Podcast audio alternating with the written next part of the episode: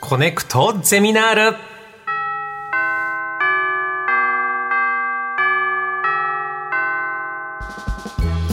毎週さまざまなジャンルの講師が登場しあなたの知りたいという知識欲にコネクトする学校、コネクトゼミナール略して「コゼミ」18時間目の授業は「地学」ですそれでは今回の講師の方をお招きしましょう武田康夫さんですどうぞよろしくお願いしよまろしすくお願いしまこんにちは武田ですお願いしますすよろしくお願いしますはいえーまず武田さんのご紹介から、えー武田康夫さんは気象予報士であり星槎大学の客員教授でもいらっしゃいます空の探検家として地球の自然現象を写真に収めるべく世界中を旅されていますはあそうなんですね何カ国ぐらい今そうですね11カ国ぐらい行きましたかね、でも南極も2回行ってますおお南極に2回、はい自然現象とかはねね究え極だろうななんかこういう自然現象に興味を持たれたきっかけって何ですか、ね小さい頃ね大きな流れ星、まあ、今でいう火球っていうのを見たんですよね、ええもうそれびっくりしちゃって、であとはもう日本中あるいは世界各地旅して回って、もう美しい自然に出会ってね、もうとにかく自然がそれで好きになりましたね、今異常気象みたいに言われてますけど、異常なんですかそれともいやもうね自然現象こう波があるんですよ、うんその大きい、ね、波がちょっと今大きいかもしれないけど、まあ、基本的にはねいろんな波がある中で我々生きてます、はい、確かに飛行機乗っててさ上の雲のとか見ると、自分ちっぽけだなってなんか自然のものを見るとさそうですね悩みなんてどうでもいいなとも思っうたりもたするもらんねればとか言ってる場合じゃないなと思います そうよだねね。いろいろ聞きたい今日ははい、はいということで武田さんがお送りするコネクトゼミナール今回の講義は何でしょうかはいえー地球が生み出す自然現象の不思議です自然現象本当にこういろいろなものがありますが、うん風とかなんか流れ星とかいろいろありますけど、はい今回はどんなお話をしていただけるんでしょうかそうですね地球上ではねまだまだ知られてない自然現象がね不思議な現象が結構あるんですよね、うんおうもう行くたびに発見だらへけ、ーはい、だからそういったね美しい光景あの、まあ、お話ししたいと思いますが、私がやっぱり実際に世界で旅してええ感じたこと、まあ、それがね大事にしたいなと思ってそのお話をしたいと思いますやっぱ目で見て肌で感じるものってことですよ、はい大事ですね、では、えー今回自然現象に着目して武田さんの体験をもとにお話を伺ってまいります一つ目のトピックは何でしょうかはい。えー無音、無臭、地球上で最も空気がきれいな場所、南極大陸です。無音無臭なんだねなんかやっぱりこうエスカレーターとか登ってる時に前の人のこう風を受けてるなとかこう考えたことが、まあ最近よくあるんですけど、南極大陸って無臭なんですかあの、植物とか動物が基本的に氷の上いないんですよ。あーええはいはいだからやっぱりね、植物がいない、動物がいないと匂いってないですね。はいうん、ただね、ペンギンとアザラシがいる時だけ匂う。 意外と匂います。意外でしょ。じゃうんあペンギンとアザラシがやってきたなっていう時は、わかります。どんな香りがするんですかいや動物の匂いがした本当にそれ以外は匂いないけどね、うんでもなかなかあのペンギンとかアザラシはやってこないんでたまにしか来ないから普段は全くどれくらい遠くからその匂いって感じられるんでいすやか、もうかなり何百メートルも離れても分かりますじゃあそのちょっと南極大陸は日常とは常識が違う部分がい,、っぱいあるってことですよねそうですねはい、はいいろいろそれを知りたいな、はい、い、つ頃あの南極には行かれたんですか、あの2008年に、はいえー南極観測隊の越冬隊員として行ってきました、あと2017年にも南極半島にまた行ってきました何日ぐらい行くもんですかその時いやあの越冬隊ですからね、はい1年南極で観測業務をしました、そういね、うことねああ1年間、はい南極の1年って例えばどういう感じなんですか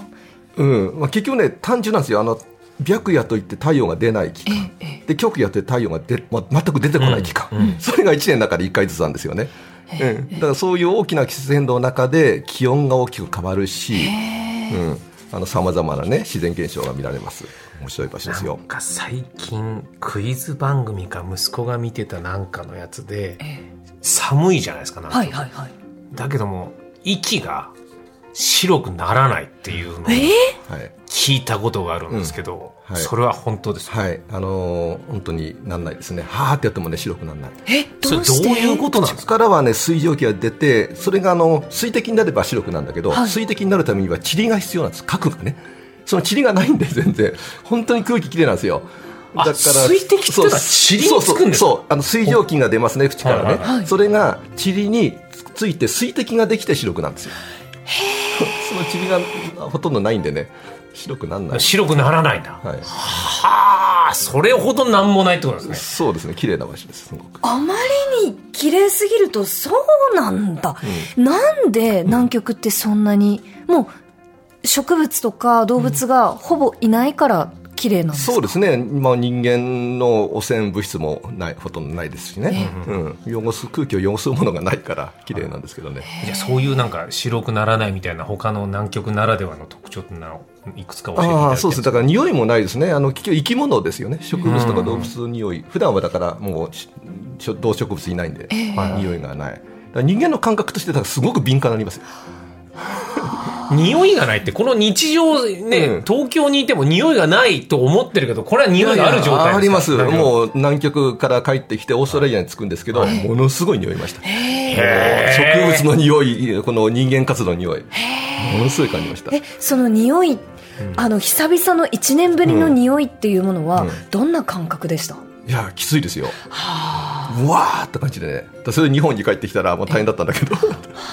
いろんなものがこう周りありまだすかよら感覚やっぱ鋭くなるってことそうなんですよ南もう極最高に感度良くなっちゃうんですよねそのもうなんだろうまあそなんだろうすごいあまりに綺麗な場所だとこうウイルスとかもいないってことですかそうなんですよウイルス細菌がないからええ風邪がひか風邪ひかないんですにああそういうこともうか1年間熱も出なかったし風邪ひかないし寒くともそう、うんあれはウイルス細菌なんだよねじゃあ誰かが持ってったら、うん、まあもちろん持ってってはいけないけど。その時はってことですかうん、でも基本的に、あの、もう、も持っていかないしてますからね。コロナあの感染もしてませあ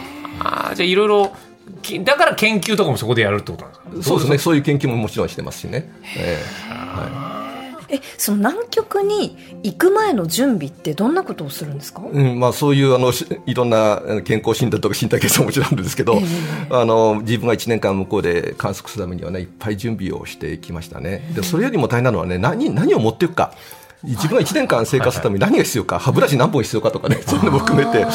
ええ大変でしそうた。だあと1年間食食料持っていく。ええ1年間1年分の食料をそ一う気みんになで運ぶんですけどすごい料理したねどれくらいの量なんですか例えば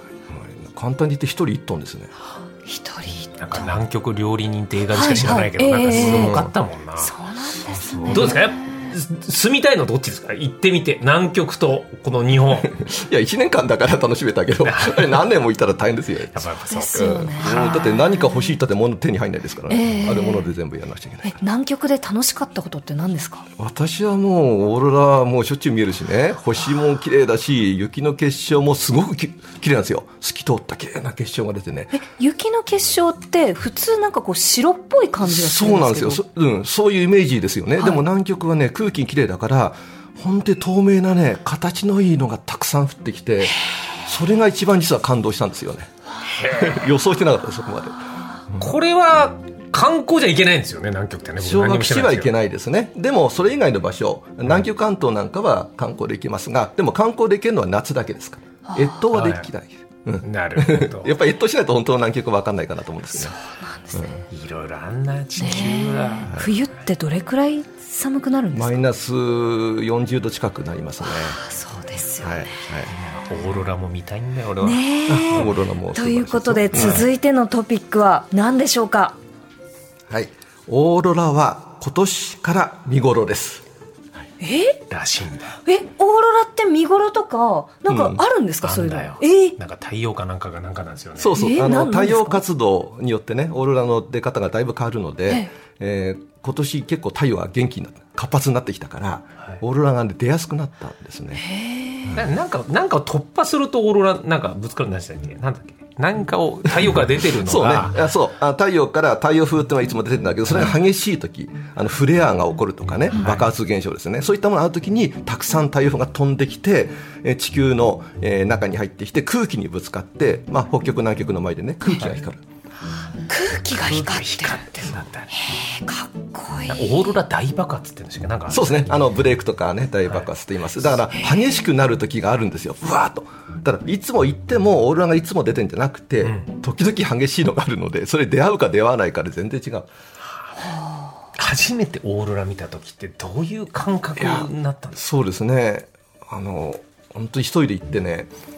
もうなんか空中、うわーっとひいろんな色の光が動き回って、空全体ね、か、はい、もうなんか吸い込まれるような気分で、本当ね、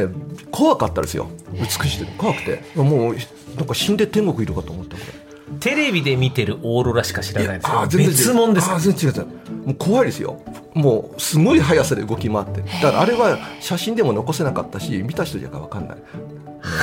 いやで最近はあんまりそういうのがな少ないんですよああれそうなはんです結か構あった30年ぐらい前ですああそうなんですかでもじゃあ今年からはそのオーロラが、まあ、11年ごとにねあのオーロラが見やすくなる時期のそのピークに今年から入るので、ちょうどえ何年ぐらい何年ぐらい、まあ34年ですね4年間ぐらい多分見えるんじゃないかなおうんただいまあ一年中見えないですよあの冬の間だから、だから、えー、北半球だったら9月から4月の上旬ぐらいまでレオさん行く気満々だからね行くい行くご予定をねちょっと立ててるみたいいなたやだ今サーチャージャーがサーチャージそがうで量すがね大きい、高すぎて今ひるんでるんですけど、うだけどこれは見た方がいい と思うおー私だってもうアラスカ9回行ってますからわー一回見たらもうもういやもういいやじゃないですか何回見てもな何回も見たくなるるほどそうなんですねえオーロラって一回出てすぐ消えちゃうイメージがあ大った体んねですけど10分間ぐらい激しいんですよ、ええだからそのタイミングに会えばいいんですけどあの、まあ、出るよって声かけて服着てたらもう終わっちゃうんでだわあからそのはあ出始めのタイミングを掴んで、ええうん、私はツアーで行った時はちょっと教えるんですけど1時間ぐらい前から雰囲気わかるんですよええどういうところでわかるんですあかなんかねもやーっとまずね薄く動最初動かないですよもやもやーっと出てくるんですよそれがだんだん明るく濃くなって上に来るとこう動き回るので1時間ぐらい前からなんか空の様子がわか変わってくるんですよねこれ音はしないんですか音はしないオーロ音はしない、うん、もう高さ100キロ以上なんで音はしないラ行きたいな見たいですねレオさんこれはいやもうみんな何日ぐらい行けばそうですね私がす、まあ、推薦するのは最低未満あの、まあ、4番が一番いいんですけどあの、まあ、要は天気が半分悪くて見らない、はいはいで太陽活動の影響でやっぱり毎晩出ませんから、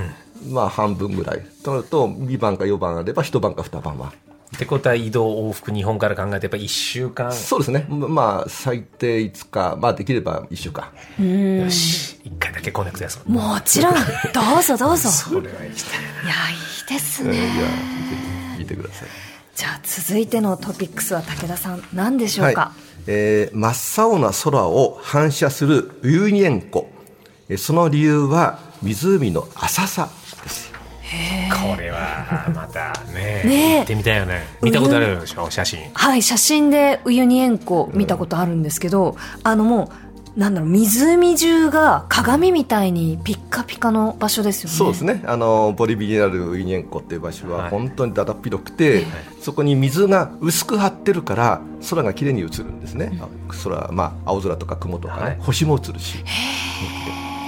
あれは写真で見るようにうん現地でも見えるんです、そうなんですよでね私もだからそれもやっぱ行って確かめたかったんで、はい絶対行ってあれ歩けるんです長靴で、でも深さが1 0センチぐらいしかないんですが、で歩いてあのでわざとね波をバチャンと足すのはいはいはい波を足すとあの映んなくなるかなと思って波足したら、はすぐ消えちゃうのつまり浅いから浅いからかそう波が消えちゃうだから波立たないだから空が映るってこと分かりましたね、そうなんですね。なぜあんなに浅くて広いんですか、あれ普段はだから水溜まってないんですよあの潮の大地っていうか潮の原っぱなのはい寒気は、はいはい雨季の時だけ大体1月からまあ4月ぐらいですから3月ぐらいかな、その間だけ水が溜まる時に見えるので普段は溜まってない、うん、そうなんですか。そあれはみ塩湖ってことも大事なんですか塩なことも大事なんですかあのう、うん、そうそうそう、うん、あのーもともと延々といってね塩なんで,、はいでそこに水がこう溜まるとえーまあ、すごく濃い水塩水なんですけどね、はいはそれがまたあの引いてなくなってまた雨が降って溜まると、それを繰り返してあの場所ができてますからそういうことであの綺麗な水がね、なんかその塩水であるっていうことは関係あったりするんですか、いや特に水であればねいいのそういうでことなん浅い水たまりが広くあればっていうのが、ね、日本でもね香川県の,、あの秩父ヶ浜とかね有名になりましたよね、あの SNS ででもあれはその水が映るとだけをねこうこう切り取って撮ってるんですよ、だから意外と行ってみたらそんな広くはない。はいはいはい何十メートルかぐらいの水たまりえーなんですけどそれでもうまくやればこう写真ではねあの入るけどウニエンコはもうもう100キロ以上ずーっとその水溜まってるからもう地平線まで見え見えないぐらいずーっとあるから全然スケールが違うどうしてそういうウユニ塩湖みたいなその10センチ水が溜まるだけの広いうん水たまりというかその地形ができたんですかそうですねこのアンデス山脈が隆起するときにもともとある海だったんですね海の水が干上がってばった平らなその塩がこう溜まったのでそこにあの水が溜まるのでもうずーっと平平坦な場所ですこれだって今日だから南極オーロラ、ウユニ塩湖、まあ、め今有名というか一度行ってみたいところですけど、まだまだあるってことですかこういうとこ いやそうなんですよねだからそういう世界を探検すると面白いなっていうのがね改めて感じてますね実際に皆さん行ってみてほしいなと思武田さんはあとなんなん行ってなくて行ってみたいところってどれまぐらい、あ、ほとんど行ったんですけどね、ほとんどもういうん行ってきてね、ただ、あの今、だから映像も撮ってるんでやっぱ写真じゃって、動画ではいはい撮ると、またいろんな、オーロラもそうですね、動きが大事だとかね、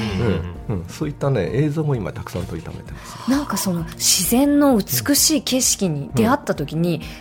どういうふうなところにこう気をつけて写真を撮影されてるんタですイかミングですよね。タイミングうん。そう。あのあとは撮影方法です。今実はカメラもどんどん良くなってる、ここ数年ですはいごく、はいはい今 8K とか撮ってますけどね。うん8キロ撮るとそれを再生したら多分そこにいるみたいに見ることできないいずれ、えそういう時代になってだからカメラがどんどん良くなった同じ場所行っても今いろもう新しい映像を撮れるようになったから、うんそれを今やってますー、だドームみたいなカメラだったからねそうそうそう本当にその場に入れるような本当にそうですねそういう体験が、まあ、だからその思い自分の思い出としてもね、うん、あのいいずれ自分が思い出すからそういう映像残しておくはいはいはいいやこれやっぱりせっかく一度の人生しなるべく知らないことが多く死んでいきたいなと思うんですけどあそう いやいやでも、うん、いやもうし知ることできれば現地に行ってね確かめていみやいてや俺は記録しそてう行きたいよねね残しておきたいなとえでもこう海外とかまで行かなくて、私たちが身近に感じられうんるはいはいおすすめのなんか自然現象ってありますか、はい、ちょうどあるんですね。おうあのーまあ、私が小さい頃流星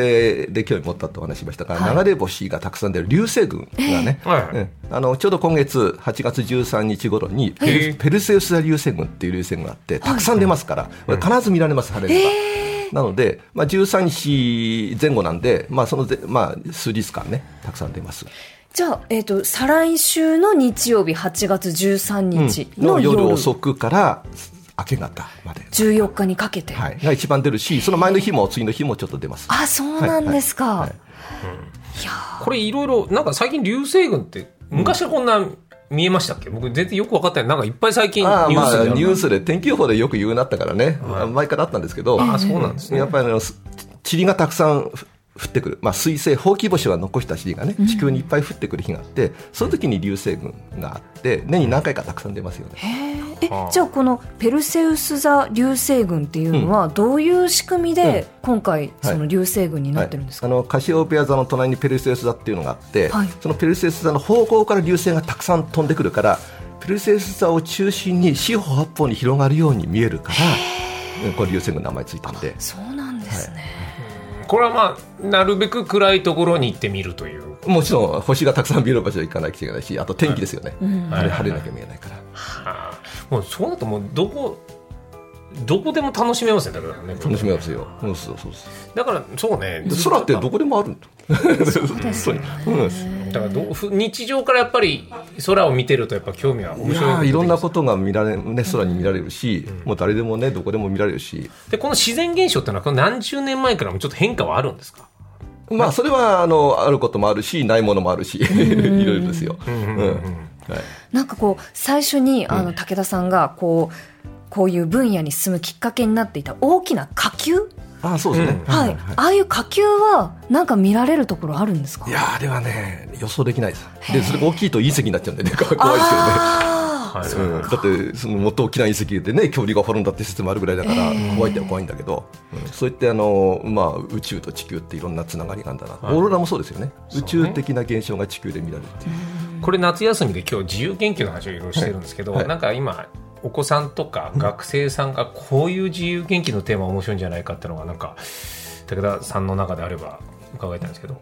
はい、あのそういう本を最近作ったんですあすみません全然振りでも何でもなか ったすみませんね口っぽくなっちゃったもう天天気も宇宙も丸分かり空の図鑑と、ここにあの今言ったオーロラも、うん、もう本当だ流星群も、わあまあ何でもあってもう綺麗な写真がたくさん気象も天,、まあ、天体もね全部空にあることを全部自分の写真でねもう作ったんで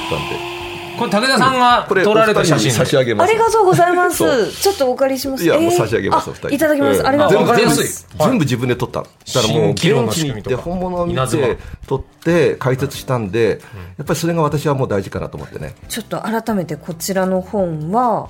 えーっと、発行 MDN コーポレーションから出ている天気も宇宙も丸分かり空の図鑑、えー武田康夫さん著、えーイラストカーヌンさんこれいろんなイラストもこう出てて、はいああすごい分かりやすい全本部、だ、振りが振ってありますしね。えーこれ分かりやすすぎてこれちょっと自由研究これを出すしかないぐらいなんですそうですねどうこれをたくさんあテーマあるんでね、そその中なんか選んでほしい一個選んでねそれについて深掘りをしていくとそううんであこれとか面白いですねあの都心の空の展望地、このいろいろな都心の中でそうです空が観測しやすい場所そとう、展か望台もね、ありますからね。えー、こういうことも紹介されてるんですね、はいわー楽しそうい展望台から見る雷とかね。危なくないですよ、だから。あそうか展望上から見るとやっぱあのいろガいろラガラスガラス通してみたいんでね。うんで、上から見るから遠くまで見えるし、いもう下に落ちてくのも見えるし。そうかだから六本木ヒルズの上とか、ええ渋谷あののとことか屋上は危ないけ危どない、からガラス通したその展展望室ってあるんですはよいはい部屋から、はい部屋から見る分には全然まだ悪天候の時に展望室に上がるって発想がなかったけど、で逆にそっちいやが空いてていいですよ雷なんか面白いですよ あと雨上がりに虹が見えたりするしああなるほどその発想はなかったないいですね高天寺の展望台、行ってみたいそうそうそういうちょっとちょっとねいろんな発想をすれば空楽しめますので一年中楽しめますからそうですねいいこと聞いたいいこと聞きましたね、いや面白かったですありがとうございましたありがとうございますあのコネクトえーコネクトゼミナール18時間目の講師は武田康夫さんでしたいや本当に面白かったですね他にお知らせとかありますかあのーまあ、もう30冊ぐらい本出してるんですけどいろんな本出してますので、 虹テーマとかすごいえーあのいろんな雪の継承テーマとか、はいい、ろんなテーマでも本出してますのでじゃあ武田康夫さんで調べればはいぜひいろいろ出てるとぜひ あのごご覧くださいはいいや本当に武田先生ありがとうごありざいがとまうごしざいたましどうもありたがとう